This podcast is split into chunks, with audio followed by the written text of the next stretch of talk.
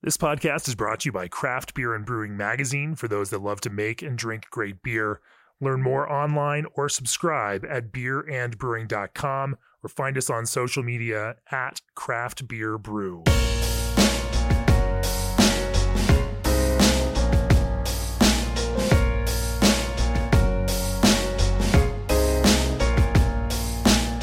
Welcome to the Craft Beer and Brewing Podcast. I'm your host, co-founder, and editorial director of Craft Beer and Brewing Magazine, Jamie Bogner. My guest on the podcast today is joining me remotely from Southern California, Ryan Crisp, director of brewing ops for AleSmith Brewing in San Diego. Welcome to the podcast, Ryan. Hey, welcome. Thanks for having me. I've been a longtime fan of AleSmith. I've bought a lot of AleSmith beer. You guys have shipped us a lot of AleSmith beer. Used to covet those uh, bottles of AleSmith uh, barrel aged Speedway and whatnot. Um, mm-hmm. And it's so, and uh, I'm really excited to have this conversation uh, because we are currently working on the stout issue of the magazine. And so, uh, you know, when this uh, idea came, we came across this, I thought, you know what, this is a fantastic conversation to have at this point in time to talk about stout brewing, to talk about adding things to stout which you all do so well within that kind of Speedway family. Uh, mm-hmm. If there is a coffee that exists on this planet, I am pretty sure that you have added it to stout, and uh, probably. and so we're going to uh, we're going to delve into that. I know it seems like weirdly off season to talk about stout and coffee and whatnot right now as it is like record heat wave on the west coast that's true uh, there's i mean there's no bad season to talk about stout though i don't think I 100% agree with you. Stout, stout season is year round these days. Mm-hmm. So we're going to uh, focus the conversation around stout. Uh, but before we do that, like your flagship beer, you can rely on G&D chillers for the same quality and consistency. G&D guarantees that every chiller they build will hit 28 degrees without breaking a sweat. They never stop. They draft, they craft, they service each and every brewery, big or small all in an effort to build one hell of a chiller. For nearly 30 years, G&D has been committed to cold. Reach out today for a quote at gdchillers.com. Also, this episode is brought to you by Sativa from BSG Hop Solutions. Meet the latest in the BSG Hop Solutions portfolio. Sativa. Strong expressions of stone fruit, floral, and resinous pine flavors and aromas define this blend crafted specifically for use in hazy IPAs and other hop forward beers. Sativa is ideal for aroma, whirlpool, and dry hop additions to hazy and juicy IPAs or for any other hoppy styles where a combination of citrus, tropical fruit, and pine aromatics are desired. Go to bsgcraftbrewing.com to learn more or call 1 800 374 2739. So, Ryan, uh, give me the background on your uh, your brewing history, uh, how you got to where you are, and um, know maybe touch on just just a little bit of AleSmith history too while you're at it. Yeah, well, I started brewing as a home brewer. I think like many, was always sure. something I love craft beer. The process just kind of fascinated me. Um, but AleSmith started in 1995, so long before I kind of got into the game. Real small operation, old dairy and winery equipment, just kind of cobbled yeah. together in a little warehouse in San Diego. Uh, it was taken over by our current owner, Peter, in 2002. Uh, I came along in 2006 just to visit the brewery and check it out. And I asked if there were any interning opportunities, and it was my lucky day. So I was able to help out for, for a summer. And when a position opened up, um, thankfully, I got on board. So it's been about 15 years since then. Uh, we were about 800 barrel brewery when I started. We're doing about 30, 35,000 now. So it's been a long, that, fun ride. Yeah, no, that's uh, that is quite a ride. Uh, and so the the beer that AleSmith has made along the way, uh, you know, what were what were the kind of classic cores as you started, and uh, how uh, how have you kind of oh, you know over that kind of time, um, you know, how has that lineup changed, shifted, or uh, even further developed? Yeah, I think like most older craft breweries, our lineups definitely evolved over time. I mean, the, the idea when the brewery was founded was to do modern American takes on classic European styles. So our flagship back then was our our ESB, which is still one of my favorite beers. We did an extra pale ale. Speedway was a, has been around from the early days because um, that you know technically is a classic European style, just Americanized, made bigger sure. and better. uh, that, that as time's gone on, our tastes have evolved with the market. I think so. We make more hoppy beers. Hops have become more readily available, and and the qualities become better and better. We're really excited about those. We're making awesome hazy beers. But we we still in our taste room play around with the the older styles. They're just not as popular with consumers anymore, but we still love them. You make them for your own love. No, I, I remember Absolutely. the old YuleSmith Yule Smith IPAs and oh my gosh, the Scotch Ale was uh, was one yeah, of my favorites back in the day. heavy. Yeah, you can still find those when you if you come to our tasting room. We do those in the seasons, different seasons. Last time I was out there, uh, you were making the transition from the old tasting room into the new one, um, and the new one wasn't quite open yet. I, I think you know they had been okay. built, and I think we popped out in the parking lot and got to see it. Um, you know, but we're still over at the old tasting room. Uh, uh, you know, to buy beer. So that tells you how long it's been since I've been out that way. yeah, a little while little while. Um, but I'll need to make another trip soon. Well, let's talk a little bit then, uh, you know, about stout. So Speedway, you know, was this kind of, and not to, you know, you, there's plenty of other great uh, AleSmith beers out there, 394 Pale Ale and other things that you've since launched, uh, you know, from those early days um, that are also great beers.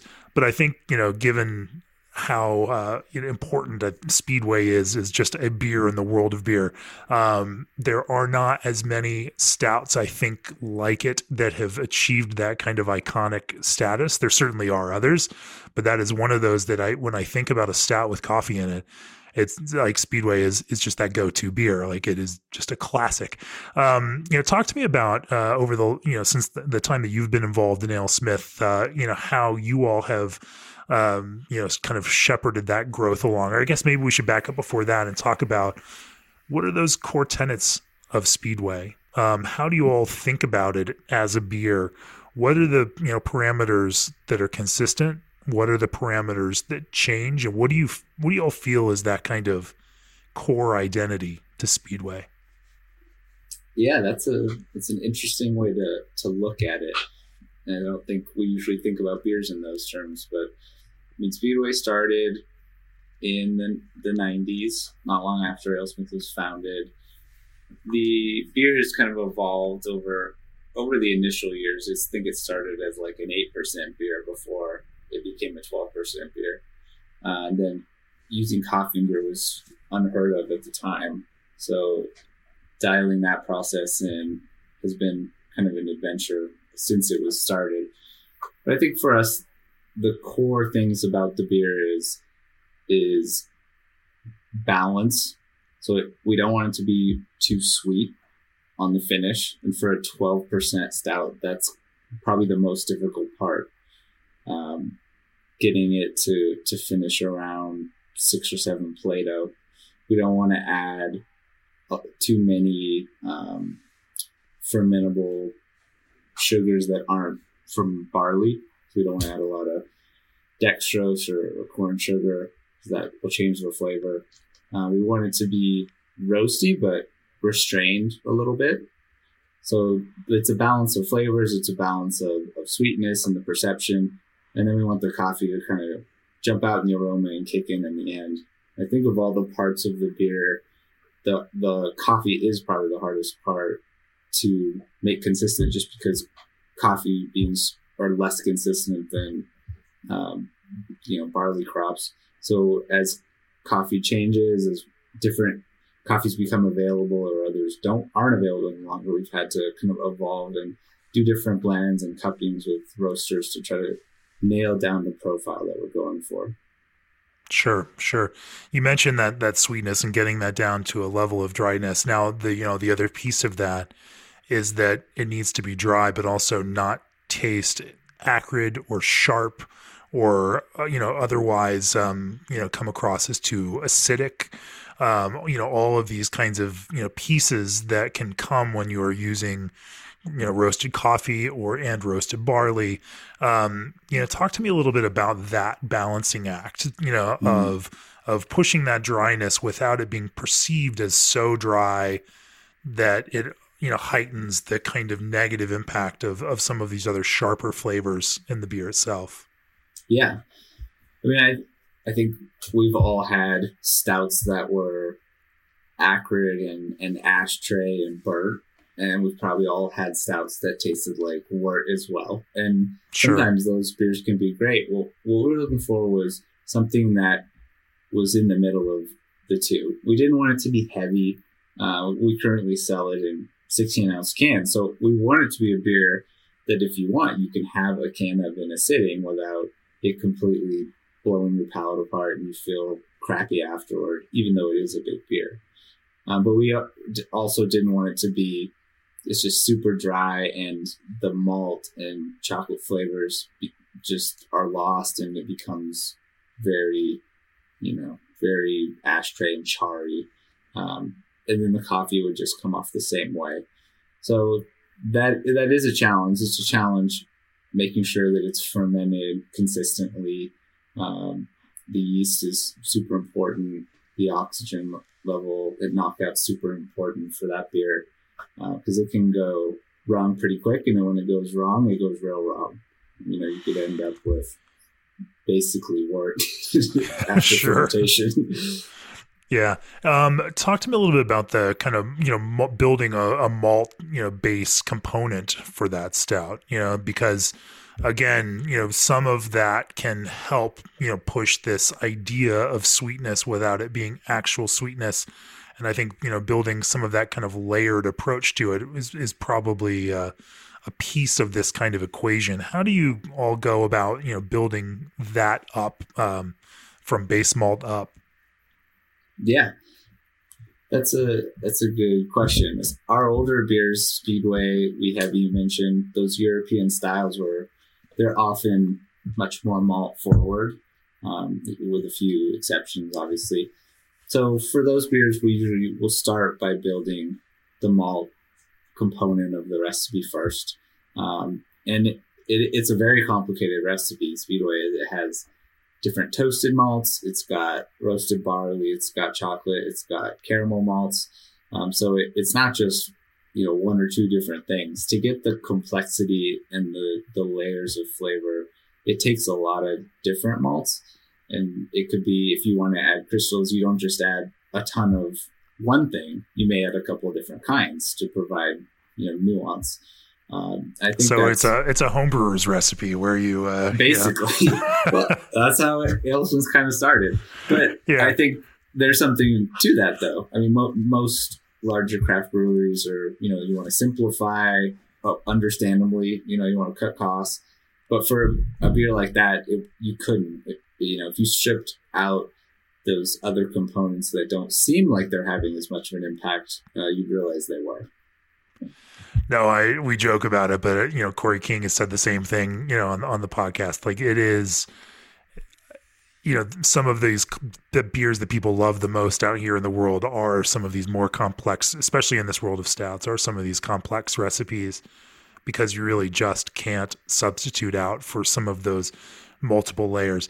Um, well, without giving away too many of, of your secret secrets, um, you know, are there some you know specific ingredients along the way that you find yourself leaning towards, or uh, you know? And I imagine we're we're talking about a lot of base malts still, and then sm- you know small percentages of each one of these specialty malts. Um, you know, are are there some you know cool or crucial pieces that um, you know you find uh, add really interesting flavors in the kind of middle spectrum of the beer? I think every malt in it plays a part. So I, I don't think there's, you know, there's not one that's more important necessarily.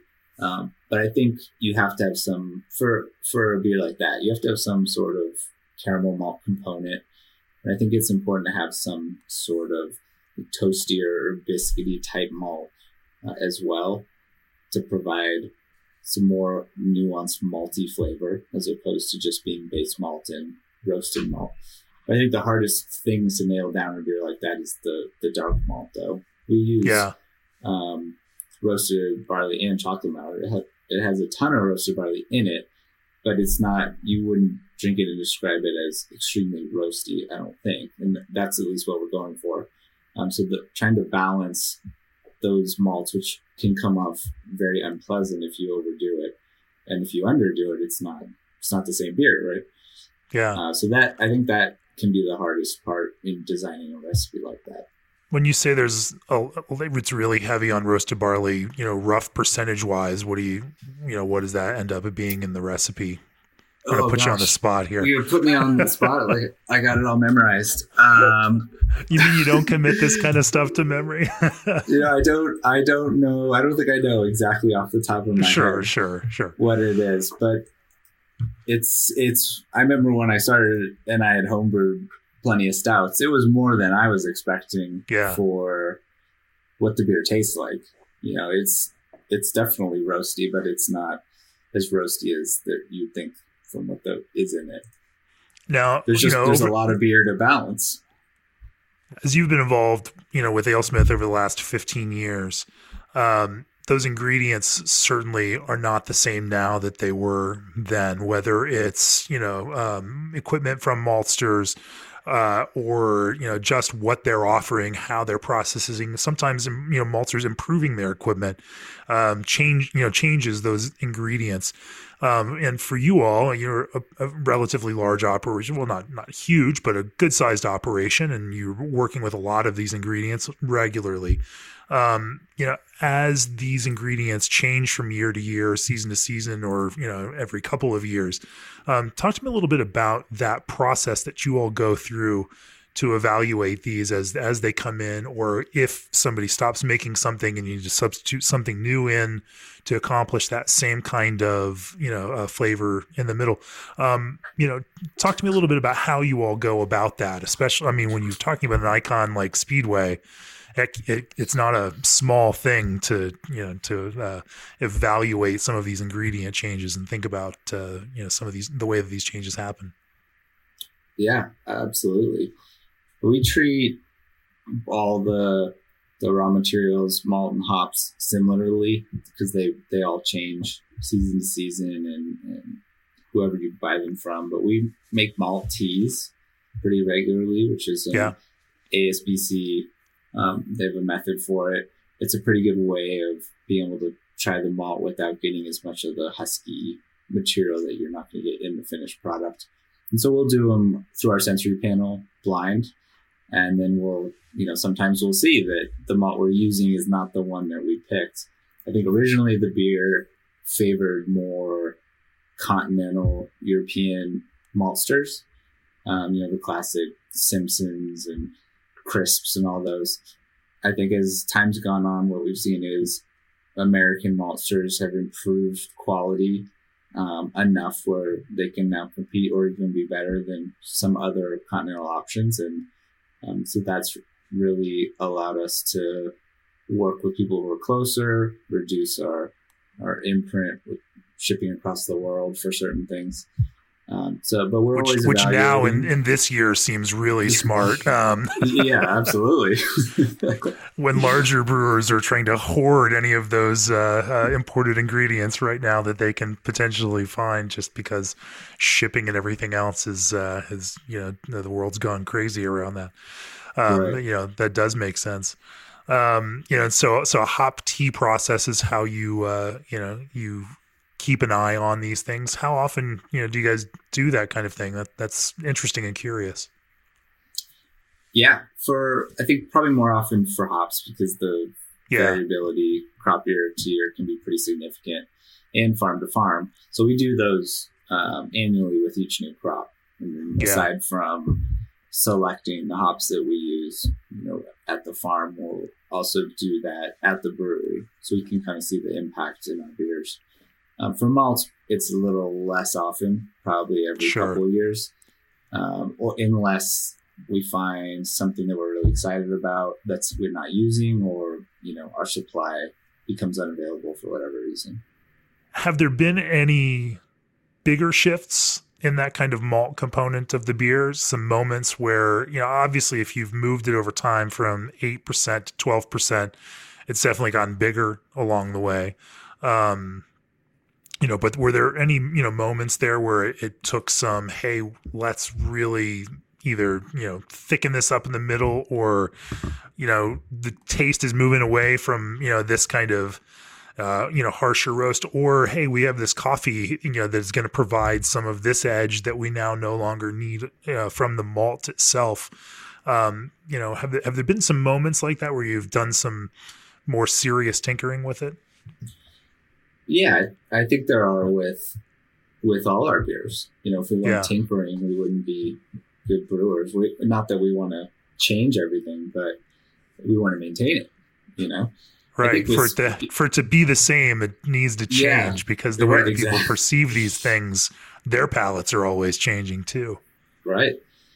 The recipe itself has stayed pretty consistent over time. I think that what's changed more than anything is the process i think it's it's gotten better um, really dialing in the fermentation is one of the, the huge keys to the beer it's like i said it's very difficult to get it to ferment out as far as we want it to.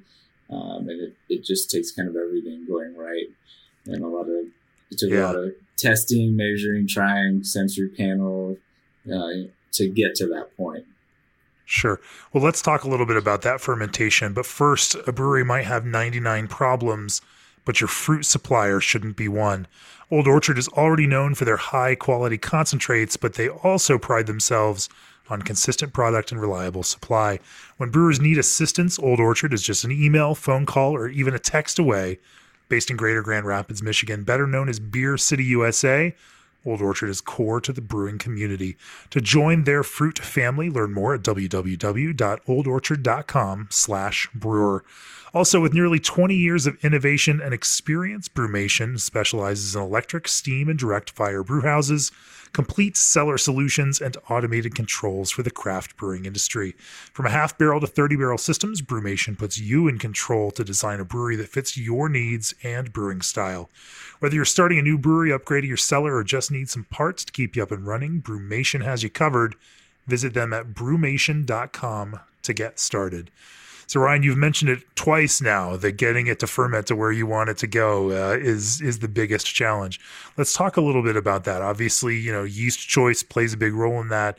Um, you know, temperature care, cell counts, uh, you know, all matter in that kind of equation. Um, you know, for you, and there are certainly yeasts that you could use that would ferment it down to wherever you want it to go. Um, mm-hmm. I mean, heck, you could just uh, you know pitch some kveik yeast in there, and uh, it'll rip right through everything, right? Sure. Um, uh, you know, but but talk to me a little bit about how you balance that, how um, the yeast expression that, that you're looking for to help complement the flavors that you're going for, um, you know, means that you have you're making a yeast choice that has to be cared for. Uh, you know, in other ways along with in that fermentation process. Um, you know, just walk us through uh, what that looks like for you all.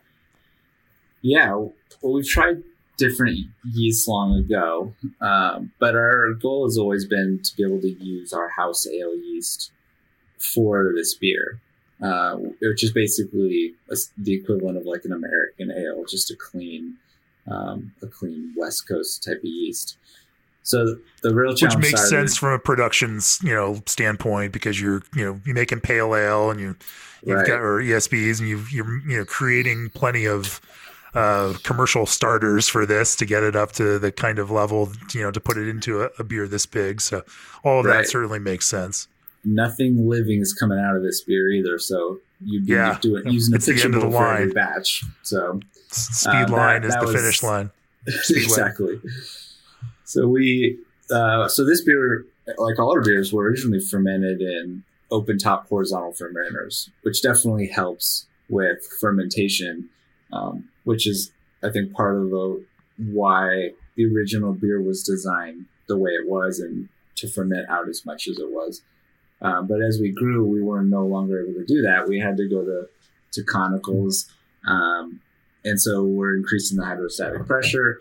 So that's when we we started to tinker and realize that we were going to need to do more. So we've played around with oxygen levels a lot and validating our procedure to make sure we're getting enough oxygen in it. Uh, our, the quality of our yeast has you know, gone up tremendously, I think, and that's been a big part of it. We've played around with different nutrients and and our malt and water, make sure we have you know enough zinc and we're not, there's all all the parameters are right for the highest level of fermentation that we can get, which basically is what it takes to get this beer to a balanced place. Yeah, yeah, all of this kind of orchestration of, of all of these little pieces.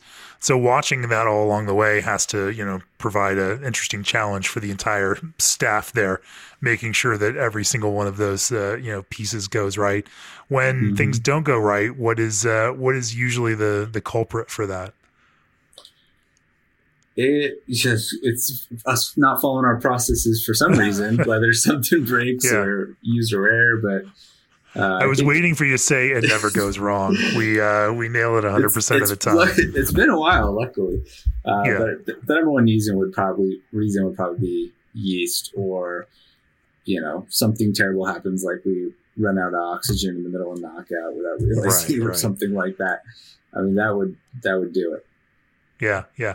Um, you know, when you say oxygen, you know, I, I mean, obviously, uh, you know, streams are going to be different, but uh, for you, how much is there a point where there is too much oxygen? Not that we've found uh, in our processes. I mean, it in, yeah. anything over a certain point flashes off, and it's not really possible right. once it gets into the fermenter, especially. So it's not really possible to saturate it um, at, with no no pressure on the tank. I mean, other than yeah. hydrostatic pressure, our tank's not that big. So we've we haven't had any issues. Our brew house has a a Venturi nozzle which works pretty well, um, so we're able to dial that in pretty accurately. Yeah, in terms of yeast cell counts, I mean, obviously you're you're measuring viability, uh, you know, and whatnot before yeast goes in there. And I know you guys have a lab that can do that kind of thing, um, you know. But is there a, a cell count that you find ideal for that without over pitching it? Uh, not not necessarily a specific cell count. I would think that we're targeting. We pitch everything by weight. Uh, we have okay. a, a yeast kind of storage tank that it's got a mixer on it. We can it allows us to get really homogenized uh, samples. We have a Cellometer, so you know we can get viability at ninety nine percent, and then it's it allows us to pitch very consistently as opposed to pitching in a, a static vessel where it stratifies very quickly. Yeah, yeah. Now, in the conical itself, are there any uh, you know tricks to to being gentle and babying that yeast? So, you know, certainly temperature is going to play a role, but uh, are there any, any other uh, tricks that you all employ to to kind of make sure that that stays healthy? In the the storage tank, in the form fermentation tanks, yeah. In the fermentation tank, it's just a matter of get it in, get it well dispersed and let it do its thing. It, when we store it, we do have a pretty specific, you know, regime of what we do. We have it on the agitator on a certain timer, and you know, we've kind of figured out exactly the least amount of shear, the least amount of agitation it takes to keep it homogenized. Yeah, yeah. I do love watching the yeast propagation systems at larger breweries out, out here in Fort Collins, where I am. The New Belgium, uh, you know, yeast room is literally a small brewery. I mean, it is the size of some small craft breweries um, with a similar number of tanks that are just there propping up, uh, you know, yeast. Uh, and you know, certainly that's a, a scale that's you know larger than you guys are but you know that that production of yeast piece of it is, is such an important overall part of, of the equation um, you know and doing it well and making sure that you've got healthy yeast uh, and not have you know like when you're producing 30 some odd thousand barrels a year, you right can't buy fresh pitches for everything. You'd go out of business real mm-hmm. quick trying to be competitive selling beer if you were going through that kind of expense. Um, yeah. You know, are there any other kind of peculiar behaviors though from your house ale yeast that that you find that you all have to work around in that uh, that fermentation process? I wouldn't say peculiar behaviors in fermentation. Uh, we just were very careful with where we're harvesting it because we're harvesting out of the cone. Um, yeah. So there's definitely if you harvest too early in the slurry in the cone or too late, it you can get significantly different quality yeast. Uh, so we we do have to be careful about that. Yeah. And I guess that all ties into your SOPs where you know on which day of on this brew uh, after a certain point that it's going to be right to harvest and then uh, you know you just pull out of that kind of golden time frame. Right. Exactly. Yeah. Um, how about water? How much does water play into this? You know, you're in California. Water's a you know hot commodity, and uh, um, you know certainly municipalities have to do a lot of treatment of varying kinds. Generally, uh, given the strange path that water takes to get to you, how you know what does that kind of process look like for you? It's that's always a, a concern and a challenge, especially in San Diego of all areas. And we're in a drought again we've been in many droughts, and so we track water from the Water Authority. We get monthly report, like many breweries, we've tracked it since we started, and you can just see the the total dissolved solids just creep up and up and up. Uh, I think right now we're something like 650, and the EPA's oh, threshold man. for drinking water is 500. So it, it's challenging to work with. We're not quite big enough to afford a very nice and fancy, you know, TDS blending system with RO and something that we can design different water profiles for every beer. Um, so we've we use DI modules uh, sometimes for certain beers to reduce as much as we can. Um, but for most of our beers, we we got to use it the way it is. That's where we are. That's the beers we make. Right going with the local terroir. Yeah, yeah. Um, yeah. No, that's yeah. Uh, it's the reality. Um, that, let's talk a little about hops and Speedway. You know, there are hops in that beer. Um, maybe not the star of the show, but they they definitely play a, a supporting role. Um, mm-hmm. You know, how uh, what do the hops look like in Speedway, and uh, why have you made some of the choices that you all have made? So we prefer to use extract on the bittering side. It's just a yeah. lot more efficient and leaves a cleaner finish in the beer. Um, mm-hmm. The hops themselves are English varietals, um, in keeping with kind of the origin of the style from when it, the recipe was first made. The one unique thing about the beer is we do still use a lot of leaf hops in it in our hop back. Yeah.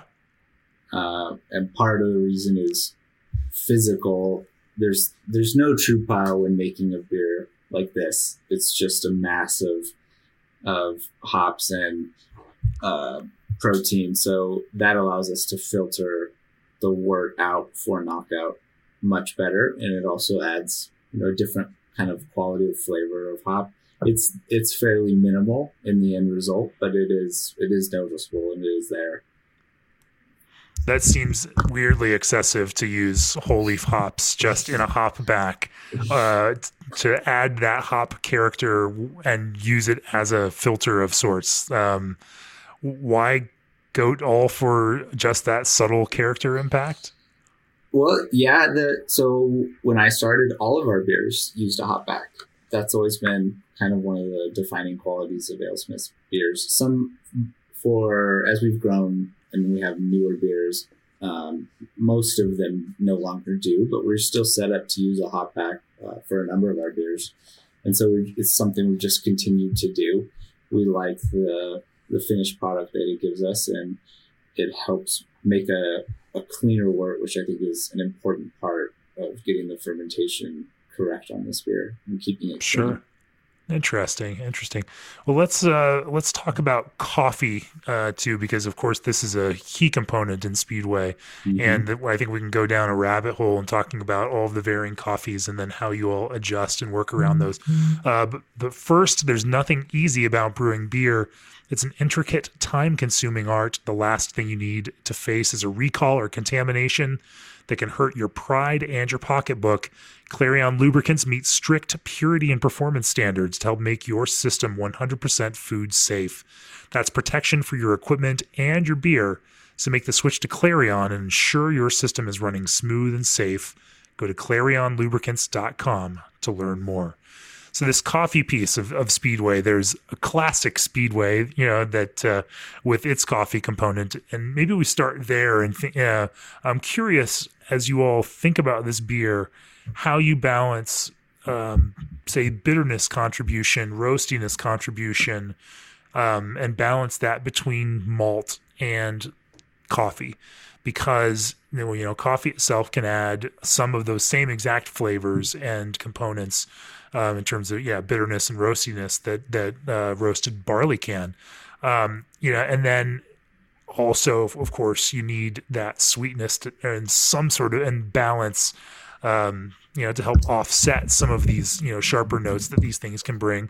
Uh, but you also don't want to squash those flavor contributions of, of coffee itself. Um, and you can think about coffee and as producing a generic coffee flavor, but you can also think about coffee and all of the other flavors that it can kind of that it can evoke. Um, you know, for you all, how do you set parameters around that? Again, you use a lot of different coffees that may express themselves in different ways, you know, in the beer. Um, how do you set like a uh, you know middle parameters for your what your you know original speedway is and then mm-hmm. think about how some of these other coffees impact it and uh, how beer might need to be adjusted you know in some other ways for for some of these other pieces? Yeah. Coffee is definitely one of the biggest variables.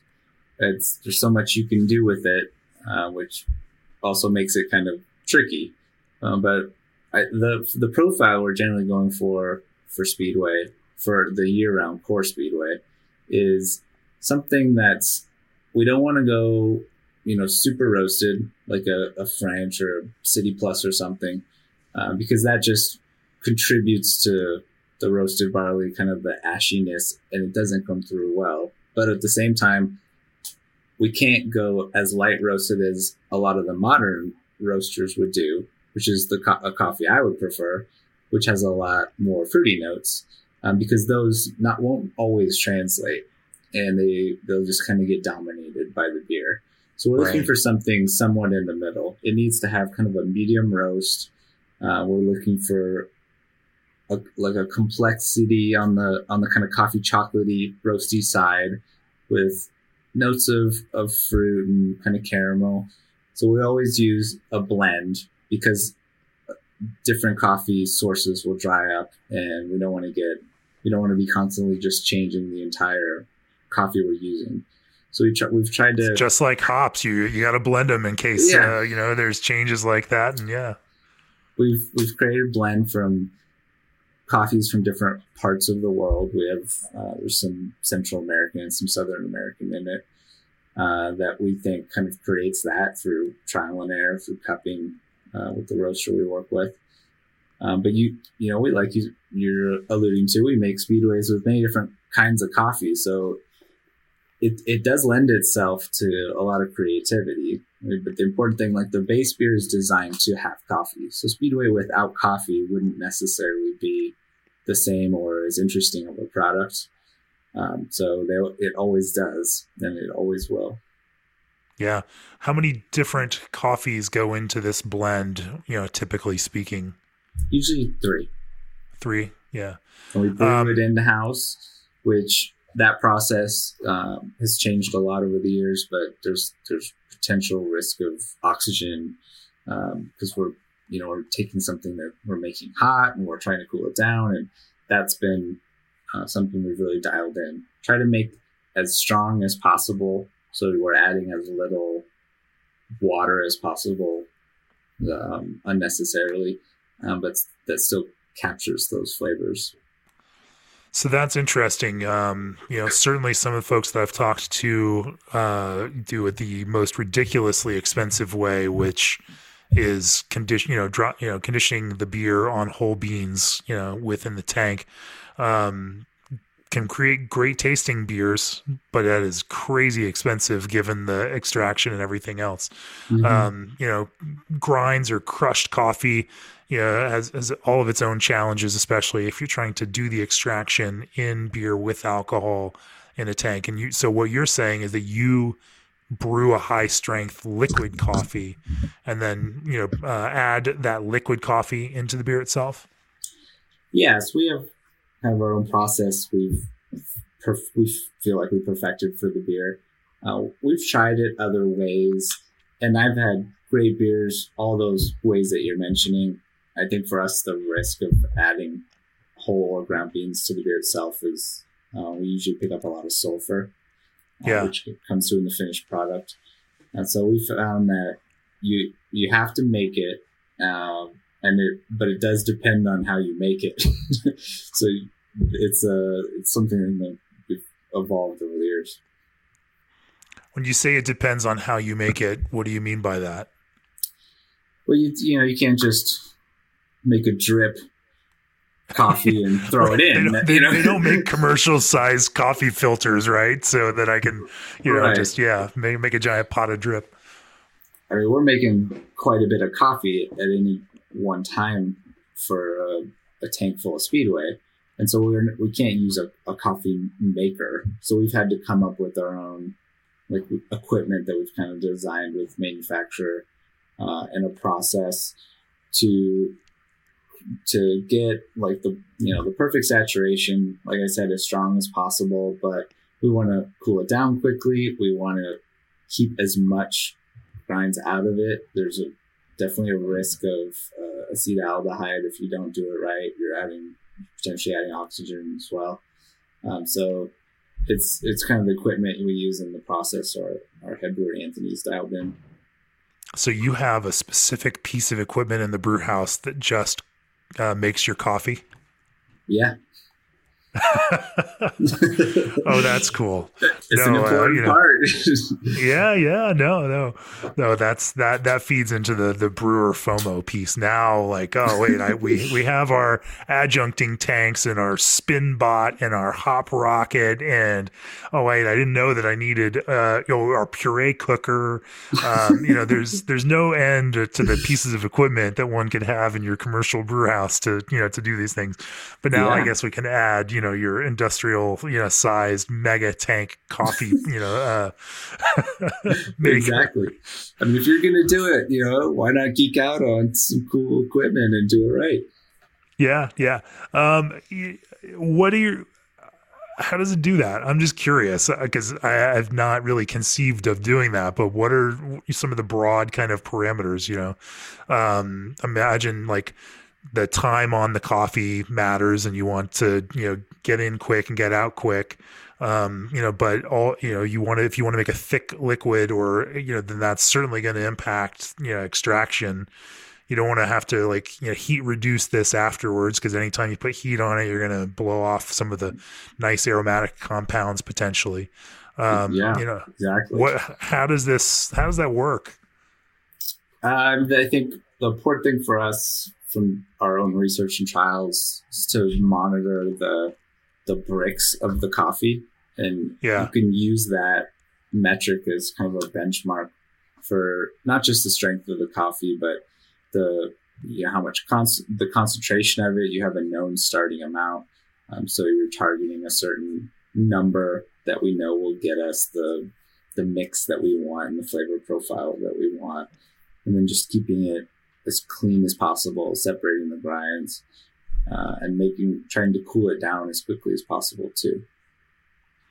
do you then work to kind of de- de-aerate that after it goes through that brewing process Yeah, I mean, well, yeah, yes and no. Um, we try to keep it from introducing oxygen as much as we can in the first place. But it's like you said, we don't want to blow CO2 through it, um, Right. Because it will remove the aromatics that we're looking for.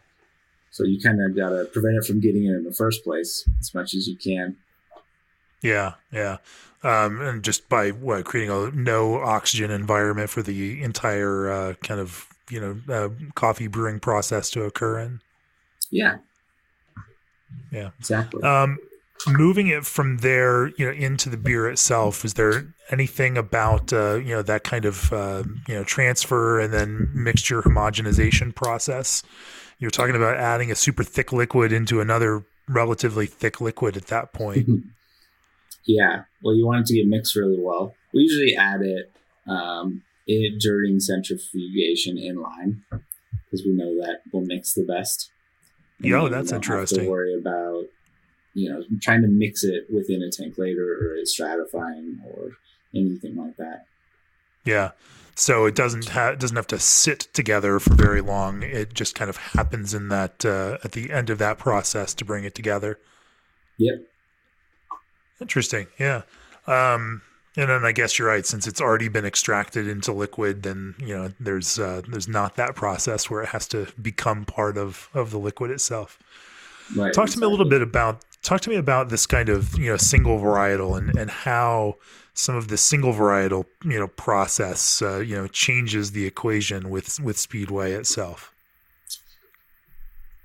Well, that's a good question. So we have played around with lots of different coffees for Speedway, and sometimes we will pair um, adjunct ingredients uh, or additives with a specific type of coffee that has a specific profile. So we'll try to balance flavors that we think go well together. Sometimes it's just a coffee that we're really excited about that we think is unique um, and that will come through in the finished product on its own and that will provide something distinct and different than Speedway regularly is. Um, so it's it's a matter of trying the coffee, you know, finding the right coffee is the key, and then understanding what flavors are going to come through in the beer. And sometimes you can do that by simply brewing a coffee and you know, doing little small trial tabletop blends with the beer. Uh, and then from there, building on top of that if it is a beer that's going to have other different ingredients in it. You guys have been doing this for a while, and I imagine you've got a pretty good mental picture now as you go through a cupping and and are tasting some of these varieties to to be able to think about what flavors do come through and what don't. Um, do you have any like general rules of thumb around that kind of thing? Yeah, I think generally the the light fr- lighter fruity flavors don't come through as well. So things on the spectrum of like apple or peach, things like that. The darker fruits, fig, raisin, those do come through better. I think the caramel notes can come through, and certainly, you know, the chocolate roasty aspect of the coffee as well. That definitely comes through. Yeah. Uh, as you've tasted them, are there some of those single varieties that you find personal favorites that uh, that just took it to a new or interesting place that uh, you you might have not expected? Yeah, that's a good question. We we've we've tried some really expensive coffees, and yeah, sometimes I'll find that those aren't necessarily my personal favorites, and it's you know the the price is is been built up over time from the rarity, maybe. Um, and other times we'll we'll do something simple that I think is the best. But we've let me think. We've done a, a number of ones recently that I really enjoyed. We did. It's not a single varietal, but we did a, a release with a coffee from Ostra. That one was a blend, but I really like that coffee. Uh, we, we sold the coffee at the brewery too, so people could try it on its own. It's called Ghost Bear that one was one of the last couple of years, one of the ones that I was a big fan of. They they know a thing or two about making you know getting coffee prepped for beer, and uh, yeah, you know, have kind of they sure do. They've they've done a nice job with that. No, um, how when it comes to you know now now in addition to you know Speedway itself and the the regular version of it, you also barrel age Speedway and uh, you know and, and, work through that. And it's been a little while since I've had some, so uh, you know so I don't know where that program is actually right now. But but fill me in a little bit on that and how um, you know any these more. Uh, uh, I don't want to call them extreme, but I would say these uh, more um, uh, elevated iterations mm-hmm. of uh, you know of Speedway come into being. And is there any difference in the process around that? Because I imagine as you're adding coffee into a barrel aged beer, you might not be spinning it in a centrifuge uh, and whatnot. Yeah, it is a different process. Um, so we we can we still release variations of Speedway from barrels regularly. We also have a, a members only program called the Order of the Anvil, where a number of those beers are different iterations of Speedway with different adjuncts or different barrels or double barrel, you know. Right. All, all kinds of different fun things. Uh, but you can even. I, I, remember at one point you all were even doing like you could blend them in the special, you know, Order of the Anvil bar, you know, at, uh, yeah, in the brew house itself, right? Hell yeah! If you wanted to, if you wanted to make it even more complex, just make your own blend. hey, sometimes that's the most fun. You kind of be a part of it yourself. Yeah. When it comes to the coffee for Barrel Age Speedway, it's there's a whole other element of the beer now you're introducing that you have to pair with the coffee. Um, so it's not this necessarily the same coffee that we would use otherwise. Um, we've we've done so many different variations with so many different coffees that we only release like barrel aged speedway on its own, you know, once a year or so. I think we really recently released it with Vietnamese coffee, which is a whole different, a whole different animal from a uh, regular coffee that most people are used to. What uh, what makes Vietnamese coffee so different? It's roasted with butter and cocoa, and so it's it, it tastes like so like just add a whole bunch of fats into your beer. Also, that's not gonna. uh, well, we've never had any issues with that apparently, but it's oh, good. It's extremely like fine ground, and traditionally it's brewed with a little specialized phin filter. Um, so we've had to try to mirror that process. I mean, we're not going to brew two ounces at a time for a whole batch of right, beer. Obviously, right. um, that was an idea that was introduced by one of our brewers about five or six years ago. But the finished product, it tastes like it has chocolate in it almost. It's extremely rich, and that's one probably one of the most popular variations we do. Do you change the base recipe if you know you're brewing for a, a different coffee like that, or you just lean into it and uh, let it go the, the way it's going to go to highlight that difference? Definitely lean into it. Um, so we're aging Speedway for anywhere from usually at least a year. We've got you know barrels five years old as well. So wow, it's it's a matter of finding the right barrel and finding what type of barrel was it. Um, has it been used before? The right spirit. So when it, when it comes to barrel aging, you know, it's a whole different it's a whole different ball game of variables that you have to select for. I see what you're saying. So rather than rather than viewing it as a single stream process where you brew a specific beer, then put it into barrels, knowing it's going to have this kind of coffee, um, you instead are looking at what you have in the in the barrel cellar, the stock that you've developed, and then start thinking about how coffee might work with those specific barrels and how they've evolved and where they are right now. Exactly. I, mean, I didn't know five years ago what that speedway we put in barrels was going to be used for this far out, but uh, as is often the case. So it's a matter of uh, trying the beer and, and figuring out what it can become that will be really interesting. Do you uh, purposely then brew different types of or brew speedway for barrels that leans in some different directions so that you have a bigger blending palette to work from. So, for example, when I was talking to Marty and Jim up at Revolution, you know, they mm-hmm. will specifically brew a high gravity uh, version of stout or barley wine because it tends to age in a different kind of way, and it's they'll never release it as a single beer, but mm. it just um, you know that that sweeter base tends to pull elements of the barrel out in a different kind of way and it just produces that nice little component of a blend even though it's never going to be the similar beer. You know for you as you're thinking about how we're going to eventually have to make some beer with coffee out of this down the road you know are are you do you think do you do you change some of those parameters or do you kind of just work and you let the barrel make that kind of decision for the beer? With speedway we try to keep the beer the same it's already a 12% beer. It's already got, you know, fairly high final gravity for most beers. And I, I think I personally prefer a finished, a finished barrel aged product that's not overly sweet as well anyway.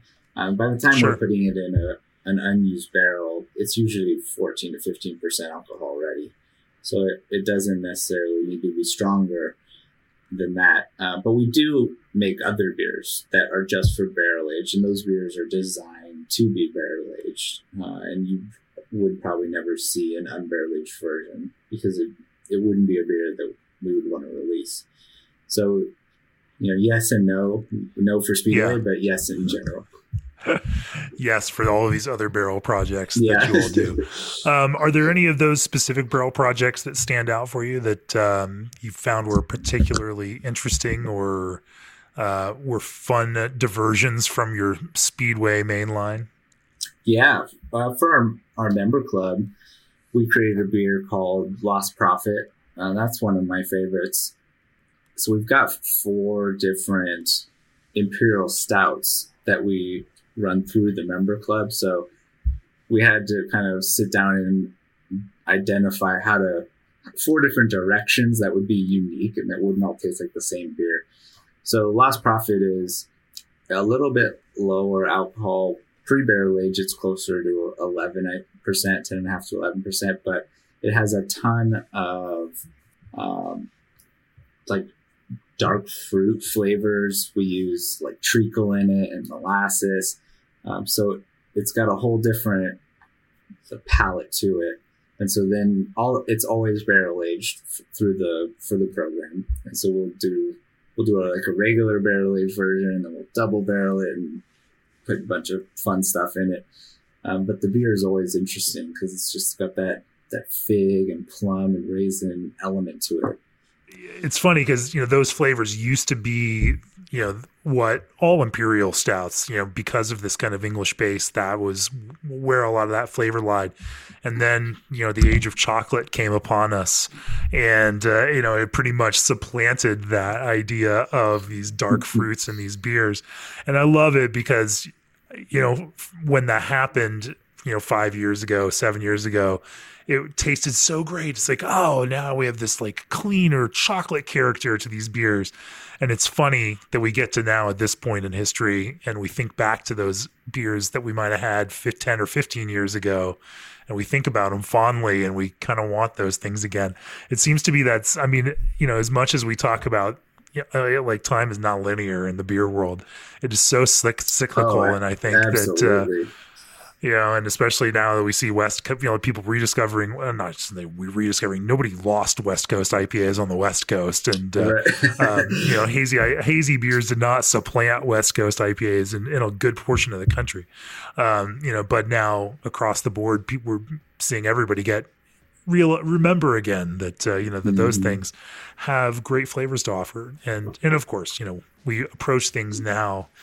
Uh, not as we did them then, but as we did them then filtered through the lens of where we've gone since and now we come back to it and it's a little bit different but it also tastes these things anyway i just love that kind of process that we move through and i agree it's uh, it's nice to taste those flavors in these big beers and i think we'll probably see a little bit more of that uh, you know coming around again as the the tyranny of chocolate in uh, in big imperial stouts starts to loosen its grasp anyway so. anyway so Ryan, before before we uh, uh, you know uh, get out of here, um, in a, a bigger question, uh, what's next on the horizon for Speedway? Are there some challenges that you are interested in undertaking? Are there some creative ideas that you all want to explore, or uh, you know where where's it going to go from here? Or are you just going to keep making left turns and keep going around that track? I see what you did there. There's there's always challenges. You know there's there's new and interesting things going on in the world of barrel aging i think that is something that we look forward to. I mean there's never enough time you know so it's we're never at a point where we feel like we've saturated everything we can do. There's always new and fun things and we don't necessarily know always what they are but we know that the journey continues well, I can't taste. I cannot wait to taste what you come up with uh, because Speedway and AleSmith have not let me down on that yet. I really appreciate you talking with me on this episode of the podcast. G&D guarantees that every chiller they build will hit 28 degrees without breaking a sweat. Sativa is ideal for aroma, whirlpool, and dry hop additions to hazy and juicy IPAs. Old Orchard offers consistent product and reliable supply. Brewmation puts you in control to design a brewery that fits your needs and make your system 100% food safe with Clarion lubricants. Of course, if you'd like to support this podcast, go to beerandbrewing.com, click on the subscribe button. If you're a pro brewer, hey, we've got these all access pro subscriptions, and we would love your support. and you get some of our exclusive content online free and first. Um, Ryan, if people want to learn more about AleSmith or you know sample that Speedway or come and visit you guys, uh, where do they find AleSmith? They can always head to alesmith.com or on Instagram at alesmithbrewing, and they're more than welcome to come to San Diego and stop by the brewery. We'd love to have them. Fantastic. Well, I've really enjoyed talking to you for this past hour just about Speedway Stout. I may be a little fixated here, um, but it was it was really fun to, to dive deep on that. Yeah. Cheers. Yeah, my pleasure. Thank you.